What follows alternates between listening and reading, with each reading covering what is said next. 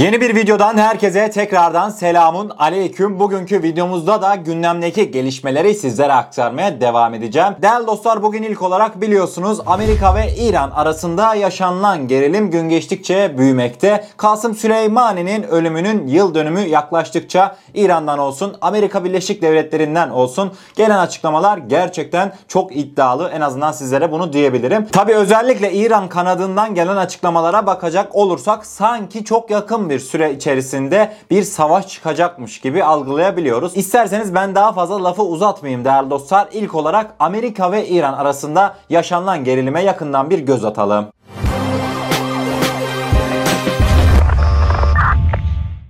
Amerika Birleşik Devletleri ile İran arasında geçtiğimiz yıl Ocak ayında zirveye ulaşan Kasım Süleymani gerilimi yeniden tavan yaptı. Amerika Birleşik Devletleri'nin İran devrim muhafızları Kudüs gücü komutanı olan Süleymani'yi suikast sonucu öldürmesinin yıl dönümünde karşılıklı sert açıklamalar gelmeye devam etmekte. Dün Amerika Birleşik Devletleri'nin provokasyon amaçlı olarak B-52 savaş uçaklarını bölgeye gönderdiğini öne süren İran Dışişleri Bakanı Cevat Zarif'ten sonra bir çarpıcı açıklama açıklamada İran devrim muhafızları Kudüs gücü komutanı İsmail Kani'den geldi. Süleymani için düzenlenen anma töreninde konuşan Kani, İran'ın intikam almaya hazır olduğunu söyledi. Kani ayrıca Amerika Birleşik Devletleri'nin yaptıkları Kudüs gücünü direniş yolundan döndüremeyecektir. İşlediğiniz suçların intikamını alacak kişi evinizin içinde olabilir ifadelerini kullandı. Kasım Süleymani'nin yerine geçen İsmail Kani'nin açıklamaları bu şekildeydi ve devamında İran Cumhurbaşkanı Ruhani'den de benzer açıklamalar açıklamalar geldi. Ruhani Amerika Birleşik Devletleri Başkanı Trump'ın sonunu Saddam Hüseyin'e benzetti. Açıklamalarının detayı ise aynen şu şekildeydi. İran Cumhurbaşkanı Hasan Ruhani Amerika Birleşik Devletleri Başkanı Donald Trump'ı Irak'ın devrik lideri Saddam Hüseyin'e benzeterek Saddam bize 8 yıl savaş dayattı ve yıkıldı gitti. Trump da bize 3 yıl ekonomik savaş dayattı ve o da gelecek haftalarda bitecek. Tarih onu onursuz bir kişi olarak anacak dedi. Trump'ın özellikle Suriye bölgesinde birçok cinayet cinayet işlediğini ancak Kudüs Gücü Komutanı Süleymani ve Haçbi Şabi Başkanı Ebu Mehdi Mühendis'in öldürülmesini unutmayacaklarını,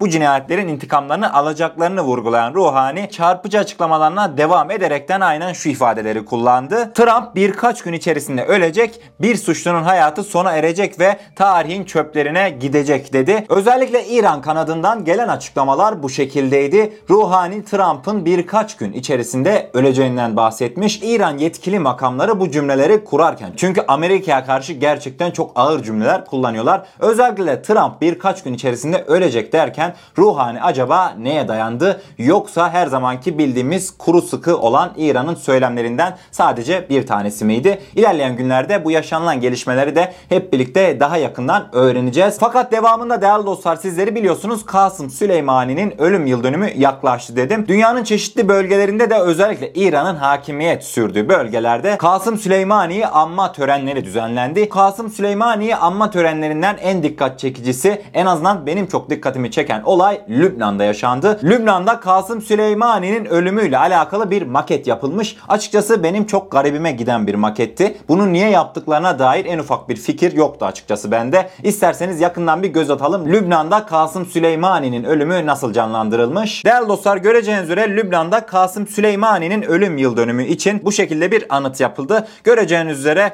Kasım Süleymani'nin güya içerisinde bulunduğu aracın hemen üzerinde Amerika Birleşik Devletleri'ne ait roket bulunmakta. Lübnan'da açıkçası bu anıt hangi kafayla yapıldı ben anlayamadım. Bana komik geldi değerli dostlar. İran'ın yapmış olduğu kuru sıkı çalışmalara bir yenisi daha eklenmiş oldu. Göreceğiniz üzere Lübnan'da yapılan anıt bu şekildeydi. Dünyanın farklı bölgelerinde Kasım Süleymani için törenler olsun, anıtlar olsun hepsi yapıldı. Fakat bence Kasım Süleymani olayının yıl dönümü için en dikkat çekici gelişme Rusya'da yaşandı. Rusya Savunma Bakanlığı Askeri Onur Müzesi'ne Kasım Süleymani'nin portresi yerleştirildi. İsterseniz yakından bir görüntülere göz atalım. Değerli dostlar göreceğiniz üzere Rusya Savunma Bakanlığı Askeri Onur Müzesi'ne Amerika Birleşik Devletleri tarafından öldürülen Kasım Süleymani'nin portresi konuldu. Bu yaşanılan gelişme de İran medyası tarafından Rusya'nın İran'a vermiş olduğu destek olarak nitelendirildi. Tabii ki kuru sıkı İran'a Rusya'da gerekli gazı vermiş ve Amerika'ya karşı karşı cesaretlendirmesini sağlamış kendince. Değerli dostlar özellikle şu 1-2 gündür yaşanan gelişmeler açıkçası bana kalırsa bir İran'la Amerika arasında yakın temas olsun ya da bir savaş olsun yaşanır mı? Bana kalırsa yaşanmaz değerli dostlar. İran bilirsiniz senenin belli vakitlerinde böyle aniden ortaya çıkar ve bir anda da kaybolur. Bundan dolayı da Amerika ve İran arasında yaşanılan bu gelişmelerin ben bir sonuca varacağı düşüncesinde değilim. Yaklaşık 1-2 hafta sonra da zaten özellikle de Amerika Başkanı Biden'ın göreve gelmesiyle birlikte belki de Amerika ile İran arasında bir barış görüşmeleri dahi başlayabilir. Yani İran'ın yapmış olduğu bu hamleler tamamıyla tekrardan belirtiyorum kuru sıkı hamleler, hiçbir gerçekliği bulunmayan ifadeler. Yavaştan İran kanadında yaşanılan gelişmelerin sonuna geleceğim fakat değerli dostlar bu sefer İran'daki özellikle medya ajansları çok çarpıcı bir gelişmeye imza attı. Neydi o çarpıcı gelişme? İran devrim muhafızlarına yakın kaynaklar bir görsel paylaştı. O görseli de birazdan sizlere göstereceğim. Dediler ki Amerika Birleşik Devletleri'nin üssü bulunan ülkelerde hiç şüphesiz ki İran'ın hedefinde olacaktır açıklamasını yaptılar. Aralarında Katar, Pakistan ve Türkiye'de vardı bu açıklamanın detaylarında. İsterseniz görselimize yakından bir göz atalım. İran devrim muhafızlarına yakın kaynaklar tarafından paylaşılan videolarda aralarında Türkiye, Katar ve Pakistan'ın da olduğu Amerika Birleşik Devletleri üslerinin İran'ın hedefinde olduğu gösterilmekte. Göreceğiniz üzere değerli dostlar Türk bayrağı da bu şekilde kendine yer bulmuş. İran diyor ki Türkiye'deki Amerika Birleşik Devletleri üssünü yani İncirlik'ten bahsetmekteler. Orayı da eğer ki 3 Ocak'ta bir gelişme yaşanırsa vururuz diyor. İran tarafından gelen açıklamalar bu şekilde. Size sadece şunu belirtebilirim ki eğer ki ülkemize dair en ufak bir saldırı planınız olursa İran keşke bizim düşmanımız Amerika Birleşik Devletleri olarak kalsaydı dersiniz. Amerika Birleşik Devletleri'nin düşmanınız olduğuna şükredersiniz. Türkleri karşınıza almayın. Özellikle de Pakistan ve Katar'ı asla kendi planlarınıza, kendi çirkin planlarınıza dahil etmeyin. Dediğim üzere eğer ki bize ya da bizim müttefiklerimize bir saldırı gerçekleştirirseniz keşke bizim düşmanımız sadece Amerika olsaydı diye Allah'a dua edersiniz. Yani değerli dostlar İran'ın bu Türkiye olsun, Katar olsun, Pakistan'a olsun saldırı muhabbetleri tamamıyla içi boş açıklamalardı. Amerika Birleşik Devletleri ve İran arasında yaşanılan gerilime hep birlikte göz attık. Devamında sizleri değerli dostlar bir Yunan medyasına götürmek isteyeceğim. Yunan medyası Libya'daki gelişmeleri ele aldı. Yunan medyası dedi ki Türkler Libya'daki Türk hava saldırıları için prova başlattı. 2021'in ilerleyen dönemlerinde Türkiye'nin Libya'ya bir hava saldırısı gerçekleştireceğini yazdılar. İsterseniz haberimize yakından bir göz atalım. Değerli dostlar Yunan medyasındaki haberi aynen sizlere olduğu gibi aktaracağım. Geçtiğimiz günlerde Türkler Doğu Akdeniz'de Libya'ya hedef alan farklı uçak türlerinin kombine uçuşu ile Libya'da olası bir yeni hava saldırısı için genel bir prova yaptılar. Doğu Akdeniz'deki Türk